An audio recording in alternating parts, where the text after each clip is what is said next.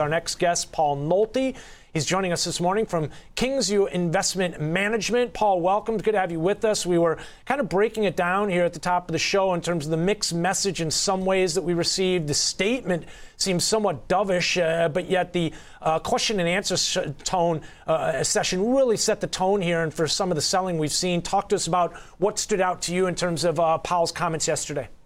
Yeah, it was. Uh, you know, the, the you're right. It was a two part, and and the rally that we saw once the uh, notes came out, uh, it was quick and fast. And then when we went to the question and answer, Powell's comments were, "We're going to be still vigilant about raising rates. We're yeah. not sure what that terminal rate is, and we're going to stay on on the job."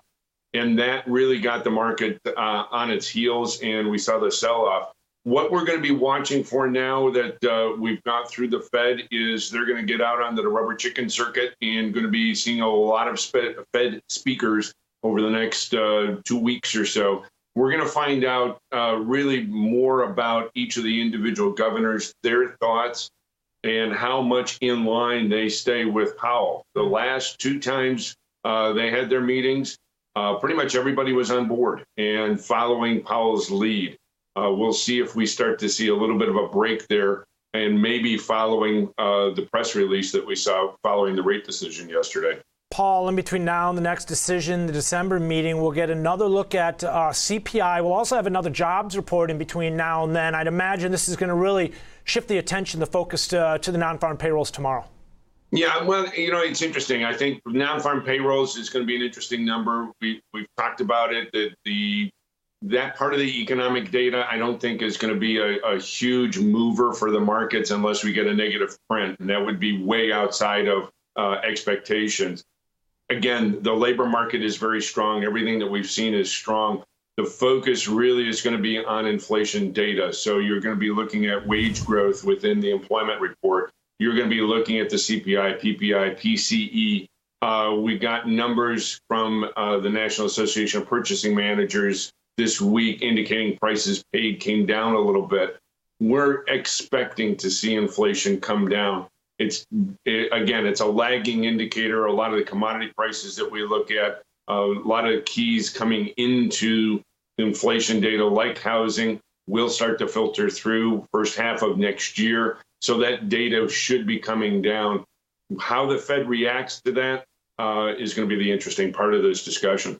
You know, uh, uh, Paul, in addition to the employment numbers, the Fed Chair Jerome Powell stressed the fact that they're focused on the uh, uh, inflation rate, the core PCE basically, and how it's holding about 5% right now. Obviously, uh, that's a focal point as well. Talk to us a little bit about how, uh, well, it's not just the Fed, it looks like, in terms of uh, these 75 basis point rate hikes, while earlier in the week, the RBA uh, a little bit less aggressive than they thought uh, possibly we could see. I did see Hong Kong raise rates 75 basis points. I saw Norway also raising rates, maybe a little bit less uh, aggressive than it could have been along the lines of what we've seen from the BOC and the RBA recently. But talk to me because uh, uh, also the BOE this morning going at it, uh, the high, uh, biggest rate hike we've seen there uh, from the Bank of England in 33 years. Yeah, it was interesting. You know, a few years ago we were talking about the race to zero, and yeah. now we're talking about you know race to the skies. Yeah, careful what you wish for. That's exactly right. And so now we're getting it, and, and where it's coming out, and just the charts that you had shown on the dollar and gold, the dollar is really where this all comes out. And that's where uh, we're seeing the pressures in, for foreign currencies. So you have a lot of central banks around the world defending their own currencies, and yeah. part of the reason why they are hiking rates and following the Fed's lead.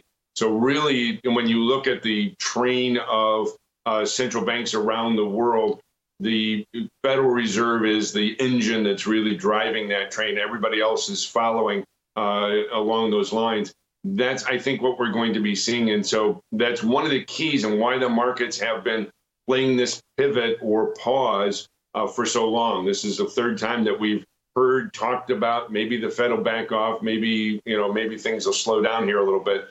Um, that was dashed yesterday. Yeah. And I think that's what's really driving, again, the dollar, equity markets, interest rates, not only here, but around the world. You know, Paul, there was some mention here. Uh, Japan closed today, but there was some mention that uh, we could see the Bank of Japan intervene uh, after the Fed announcement, if the dollar were to inch higher, I guess at what point does that happen? Because we're seeing, again, the dollar strength, and you've got the yen down on the day by about three quarters of a percent right now.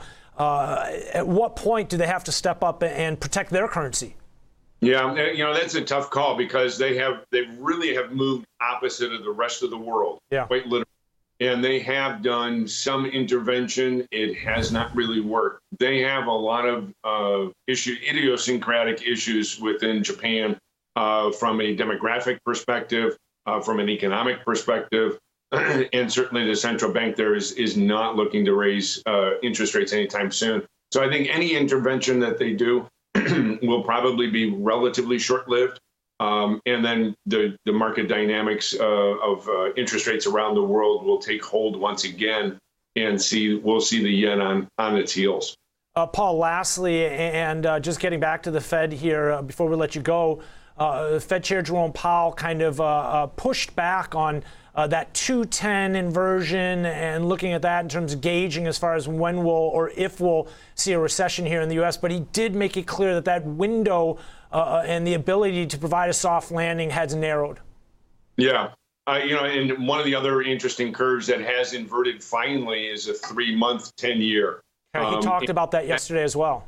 Absolutely. Yeah. And that was, you know, and that for us is one of the, the keys we whenever that has happened, we have had a hundred percent chance of a recession. Yeah. So again, the yield curves have been very instructive. Timing of it is a little bit off. It, it has gone on a lot longer, and I think a lot of that is again post-pandemic issues with the economy and the amount of money that's been thrown into the economy. So we're still looking at a recession. I don't. It's going to be very difficult to pull off a, a soft landing given everything that, that has been going on post pandemic. This is unlike any other recession or coming out of a recession. Even inflation, when we compare it to the 70s or 80s, this is such a different environment today um, it's hard to draw those parallels. You know, I think price is king, we always say, and that's why, because it's a reflection of exactly what you just talked about and how, in many ways, uh, that press conference, uh, the message yesterday from the Fed kind of raised more questions than it answered. Paul, appreciate you joining us. Paul Nolte, the Senior Vice President from Kingsview Wealth Management, the portfolio manager at Kingsview Investment Management.